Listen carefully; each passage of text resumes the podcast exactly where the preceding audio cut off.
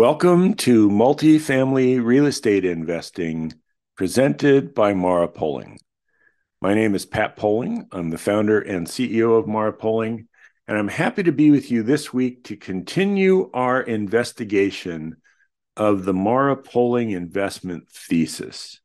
And that's going to be focused on Class B multifamily. Why out of all the different elements in multifamily that we could invest in, why do we choose to focus on Class B? And why do we call it the Goldilocks class, as you have probably heard us say many times? And by the way, is there a Class D? We're going to talk about all of that and more this week. Thank you for joining me. If you have questions, shoot me an email, pat at marapoling.com M A R A P O L I N G dot com. Take a swing by the Learning Center at marapoling.com. Lots of great content there. And you can register there to receive weekly updates about our podcast that include any handouts we might use. And we do have a handout this week. If you'd like a copy of the handout and you aren't going to get to the website or that's that's uh, maybe uh, a little confusing in terms of where the registration link is, which is on the podcast page, just shoot me an email, pat at marapoling.com, and I'll make sure that we get you registered for that. Okay, so let's dive into real estate classes inside multifamily. If you've been looking at multifamily for any length of time, and certainly if you're a multifamily investor, you're going to be familiar with Class A, Class B, and Class C let me give you our definition because if you Google it and ask for a definition, you're going to get a lot of different stuff. So, Class A are luxury apartments.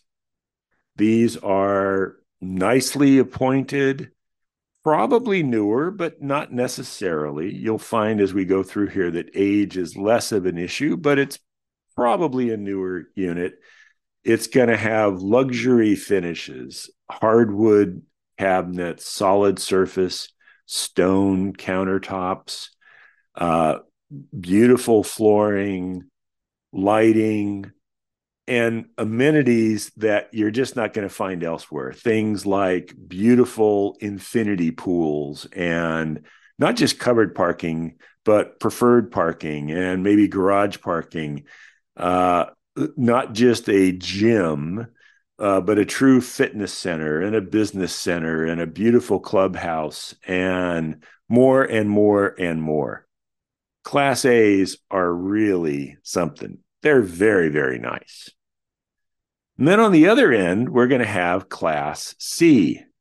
Class C is an outstanding place to live if you're looking for value because money's not being spent on infinity pools and gyms and grass and and other items. Class C is a place to live, and many Class Cs are wonderful. Uh, some are getting a little long in the tooth. Uh, class Cs are generally going to be older. Class Cs are going to have older infrastructure, so they're going to have maybe chillers and boilers. They could have wall heaters or air conditioners that are built into a wall, you know, think motel style. They're probably flats, right? So you're not going to see townhome styles and those sorts of things. And it's basically going to be a parking lot and then a bunch of apartments. And if there's any grass, it's modest in terms of what's there that's why they're such great values. There's not as much money spent on all those other items. And you're not going to see as much pressure on your rent. They're really focused on value, is what those tenants are looking for. So that's A on one end, and that's C on the other. And this is where the Goldilocks term comes in, because in the middle is Class B. And we think Class B is the sweet spot. Class B is a bit of a combination of both. there's good value in Class B. You're not going to pay what you have to pay to live in a Class A property. And you're going to live in a really nice property. It's going to have many amenities, not as fancy. The interior finishes will not be as nice as a Class A. You're going to have more room than you'll have in a Class C. And you might have things like some covered parking. You're going to have a swimming pool. You're going to have a a gym on site that you can use. It's going to be a really nice place to live. And that's why we like Class B. Now, we're going to walk through in a minute about a half a dozen different differences between those three classes that further reinforce why we focus on Class B. And while Class B is the Goldilocks class, you all remember the Goldilocks story, right? There's the porridge is too hot and the porridge is too cold and the porridge is just right, right? And that's class B. Before I do that, though, some of you are going to say, and maybe some of you are going to say this because I mentioned it in the intro. What about class D? Is there actually a class D? Well, we think there is. And again, these classes and the definitions I'm using are the ones that we, Mara Poling, operates with. Everybody's going to have their own slightly different variant of what it is. I think you get the picture in your mind from what I'm describing. So, what's Class D? So, Class D properties are old, they are assets that are almost exclusively occupied with tenants that are receiving some level of economic support. So this could be from a community organization, it could be from a government organization. They may be getting some, most, all of their rent paid by that organization. You're not going to see rent movement at all and the focus of investors in the Class D space tend to fit in the two categories those that are intent on owning this type of asset over a period of time and are going to make modest investments, essentially investments that they have to make. Now, I'm not talking about slumlords here, right? We're not talking about an investor that's trying to take advantage of people. There are a number of people in society that need something with even different economics than a class C. And that's why class D exists. As an investor and to attract investors, you've got to be able to do it in a manner in which you're not putting large sums of money in to improve the asset. You're really maintaining it. And the other reason that you might see investors in class D is what can often be called a covered land play. And that is, I'm not buying the property, I'm buying the land underneath it. And at some point in time, and it's possible that it'll occur simply because I'm not going to renew tenants as their leases expire, whereas they choose to leave, we won't bring new tenants in.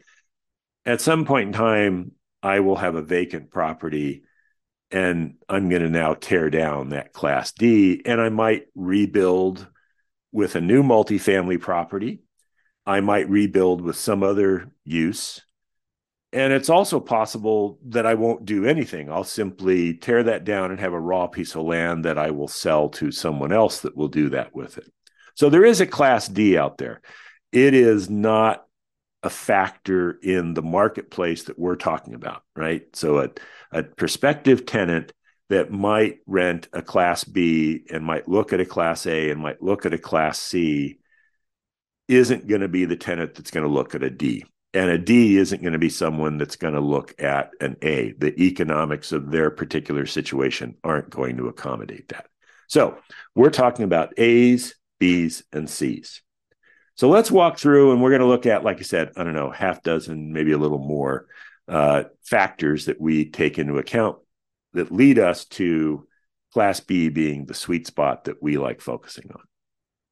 Class A, there's new supply coming online in Class A. There's new construction there. Uh, if you listen to our episode from a couple weeks ago where we talked about uh, why multifamily and we looked at the supply demand imbalance, we mentioned that the overwhelming majority, effectively 100% of new development, is Class A or non market subsidized Class B, but really Class A. So, Class A is a competitive environment. There is new product coming on board. If you invest there, you got to be paying attention to who's building near you and how much are they building and what's their economic uh, offering going to be.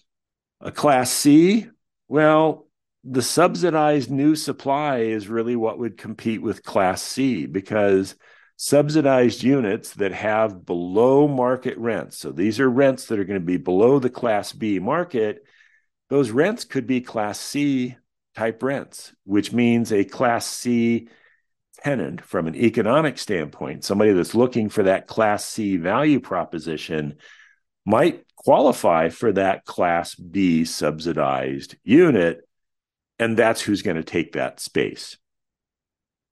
Class B, we pretty much have a static supply. As as we said, there's there's little to no new supply coming online in market-based class B. One of the reasons we really like it. Class A, when there's a recession, and if we're going to be investors in real estate, we're going to own real estate during a recession. Any thought that we're going to be able to time an investment, um, I I think is not fruitful. If you're going to own during a recession, then you need an asset that's going to perform through a recession. And Class A's have vacancies during recessions. Why? Well, many of the tenants in Class A's actually aren't affected by recessions. They have the type of job and the financial resources that, uh, that either don't impact them or that impact them in such a way that they're still more than able to maintain the lifestyle that they want.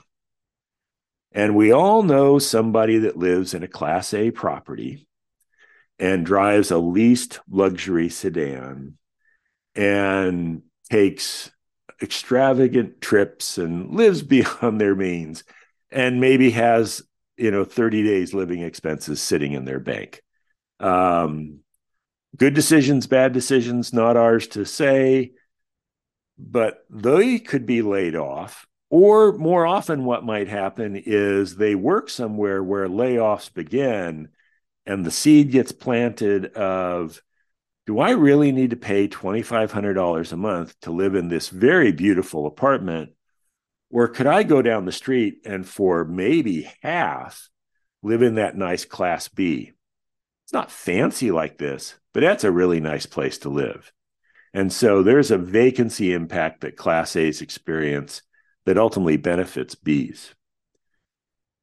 What about C's? Well, there's an initial vacancy impact. Why? unfortunately, when layoffs occur in a recession, they tend to hit the tenant base that is going to make up C's and B's in some extent. So there's an initial vacancy impact. And then there's some recovery. And part of that recovery is people that are living in B's that I need to save a few bucks. I'm now more value oriented. So I'm going to move into a C. What's that leave for Class B? Well, there's that initial vacancy impact because tenants in Class Bs will have their hours cut or they'll lose their job, they'll be laid off, uh, they'll need to move to another city or move in with friends and family. But then there's a recovery, and we've seen this when when we go to buy a B and we look at the historical at, uh, occupancy performance we'll see spikes in vacancy, and you can line those up with recessions, with the beginnings of recessions. And then you'll see a recovery fairly shortly thereafter. And what that is, is that's the A's, as well as people that might be homeowners, or more appropriately, have been homeowners that now are becoming renters. What about occupancy recovery? So, class A's, when you get into the growth phase of the cycle, and people are getting jobs and they're making more money, wages are up. People are going to move into class A's. Their occupancy is going to perform well because people are feeling good, they're feeling confident, and I work hard. I I want to live that kind of lifestyle. I want to have a class A property. Maybe interest rates are moving up and you know, I was going to buy a house. I'm not going to buy one right now. I'm going to go live though in a class A property and enjoy that lifestyle until such time as interest rates change and I can buy a home. A C, well, when there's that growth, uh, you're going to see some initial vacancy hit. Why? Because some of the people that moved into the C's during the recession, if their economic status improves and they're in a situation where they can afford to focus less on value and more on the experience, well, they're going to move into a B. And so C's are going to see a bit of a hit. Class B's, again, there's that vacancy blip or vacancy impact at the beginning of the recession, but then there's another little one when the recovery starts, which I found very interesting when we did our analysis 10 years ago as we were starting all of this work. And that's really the change in the tenant base that happens as the growth begins. And there's lots of reasons that B tenants move out. Some will move to A's. But the primary reason that a B tenant moves is they're buying a house and they they get to go be homeowners and we are so happy for them when they do that. And why? Because the space they're creating is going to give us room for the class C tenant that wants to move into a nicer property with better schools, uh, you know, a safer neighborhood, all the factors that are are part of being a B. Class A's. What about value add? Well, there isn't any. Uh, it's either new construction or it's recent construction. Now, there are Class A properties that were Class A's 20 years ago, and they may be aging into a B plus category. So there could be some properties that could have a little polishing done, but in general, there is no value add that you're going to do. Class C's, there's no value add there either. Why? These are value oriented tenants. And yes, value add means you're adding value. The operative word there is you're adding value. I rented from you in this Class C property because I have this many dollars to spend and I want a clean, well maintained home to live in. And that's what you're offering me. I would love to have a washer dryer in my unit. I don't need a washer dryer in my unit. It's not worth the 50 bucks a month that I have to pay to have it in my unit. So don't put one in my unit. I that's not a differentiator that's valuable to me because I'm a class C value tenant. Class B's value add is the bread and butter. It's the secret sauce. And we will actually talk about that down the road as we get deeper into the investment thesis. Value add is very much part of Class B. Class B properties are a little older than A's, maybe not as old as C's. And they can, some can be a little tired. Even if they're not tired, there's potentially a level of improvement that can be done to almost any class B that's out there to move it closer in experience to class A. You cannot turn a B into an A. That's not doable. You can turn a B into a B plus, and that B plus can be a lot more competitive um, in the marketplace by giving tenants, especially on the interiors, an A ish kind of experience. What about the investment itself? Well, Class A's, a dollar of NOI in the Class A world is expensive, meaning the cap rates are low. Class C's, NOI is less expensive. You, it's a bit of a bargain. So cap rates are higher. B's, well, they're in the middle. What do you know? Goldilocks again. Cap rates, NOI is valuable it's not as valuable as Class A NOI. People aren't going to pay as much for it. It's more valuable than Class C NOI. So cap rates are going to be kind of in the middle. What does that mean, though, about returns? Well, Class A, if cap rates are low, you're not going to see a lot of cash coming out of it. Why? Because the spread between the cap rate and the cost of money, your interest rate, is going to be tighter. And the tighter it is, the less cash is going to get generated. The lower the cap rate, though, the more leverage there is on equity growth. So if you've got a class A that has a cap rate of four, we'll use that number, and you add $100,000 in NOI, that grew the value of the property by $2.5 million. If you do that in a C, because the cap rate's higher, maybe it's a six cap. If you were to add that $100,000, you'd only get about a million six, a million seven in incremental value. And by the way, you're not going to add $100,000 in value to a class C same size relative to a class A, uh, because you're not going to be able to move the rents in a C as much as you will uh, in an A over time or in a B. So an A is going to be more of an equity oriented deal with modest amounts, low amounts of cash. A class C, on the other hand, is going to have less equity growth and is going to be much more of a cash oriented investment. Why? Remember, higher cap rate, that cap rate relative to the interest rate means there's going to be more cash that comes out of a C than comes out of an A. And what do you know? With our mid cap, Class B is right in the middle. It's a balanced return between cash and equity growth. Not exactly equal. There's probably a little more equity growth than there is cash, but you're going to get both components as opposed to being a primary focus on equity or a primary focus on cash. One of the final items that we'll talk about is the availability of units. Now, Class A's, again, they're building lots of Class A's. So this certainly is shifting, but it is the smallest amount of units in the inventory. Why? Well, because the number of prospective tenants that are interested in Class A is smaller than those that are interested in B's and C's. So it's limited by the market. They are newer units in general, but the smallest percentage. Class C, on the other hand, are going to be older properties, but not necessarily older. Now, you're not going to build a brand new C because of the costs of construction that we've talked about previously. But a C, a property that was built in the 70s, by definition, isn't a C. It could be a B and it could be a C. Um, and a property that's built earlier than that, say you've got a property built in the 40s, well, it's not any of these. It's a vintage asset, and that's a really different kind of play. But the C's, there's a lot of them.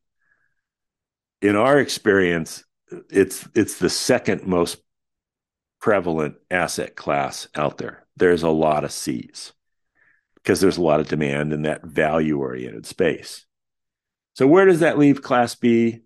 Class B are not as new as Class A's, but generally n- new-ish. So 20 to 40 to maybe 50 years old. We focus less on the age and more on the kind of infrastructure. So these assets have uh, individual HVAC units. Uh, they they don't have wall heaters and those sorts of things uh, pitched roofs. Uh, they they may or may not have boilers uh, versus individual hot water heaters. They'll often have hookups for washer dryers, uh, and then they have all the other amenities that we talked about. It's the most prevalent kind of unit that's out there, and so when you add all those factors up, that we have a static supply that while recessions do have an impact on Bs. There's a very prompt recovery because of the impact of As and others moving in. And then we see a little blip when we do start the recovery as B, some Bs move out. We can we can do value add that we've got reasonable cap rates which give us a balanced return between cash and equity growth. And there's a lot of inventory for us to work with it just makes a lot of sense for us to focus on B's as part of our overall focus of let's get a secure, stable investment, and then let's make the most of it from a return standpoint. Can you make money investing in A's? Absolutely. Lots of people do it. And there are many firms out there, many sponsors like Mara Poling that are very, very good at it. That's not what we do. You're not going to see us offer a Class A investment, a Class A investment fund. That's not the skill set that we have honed. There are absolutely people out there that do that and do it well. And again, you should expect that you're not going to see as much cash as you would with a B. You're absolutely going to see more equity growth. That's the way that investment's going to be designed. The same, more or less, with Class C. Class C really doesn't have um, uh, a difference when it comes to B's in terms of uh, you know vacancy issues and so on. It's going to have an initial impact from a recession, um, but you're also going to see an impact when the growth cycle starts. Uh, you really can't do value add. The high cap rate is nice for cash, but it doesn't mean much in terms of the growth in equity. And while there's a lot of them out there, there's also subsidized units that are coming online that can compete with Cs. So, can you invest in Cs and make money? Again, yes. And there are firms out there that focus on that. I think that's a very attractive place to invest. If if I was going to step outside of Bs, I'd be more inclined to go to a C next as opposed to an A.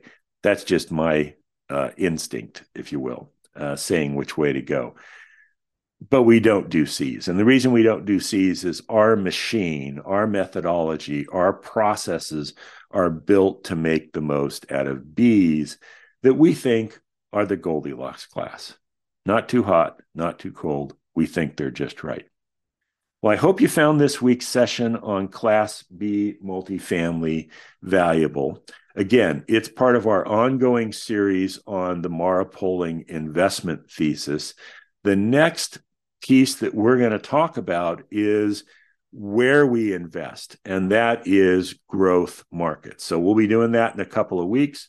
I encourage you to join us for that. And please join us again next week for another episode of Multifamily Real Estate Investing presented by Mara Poling.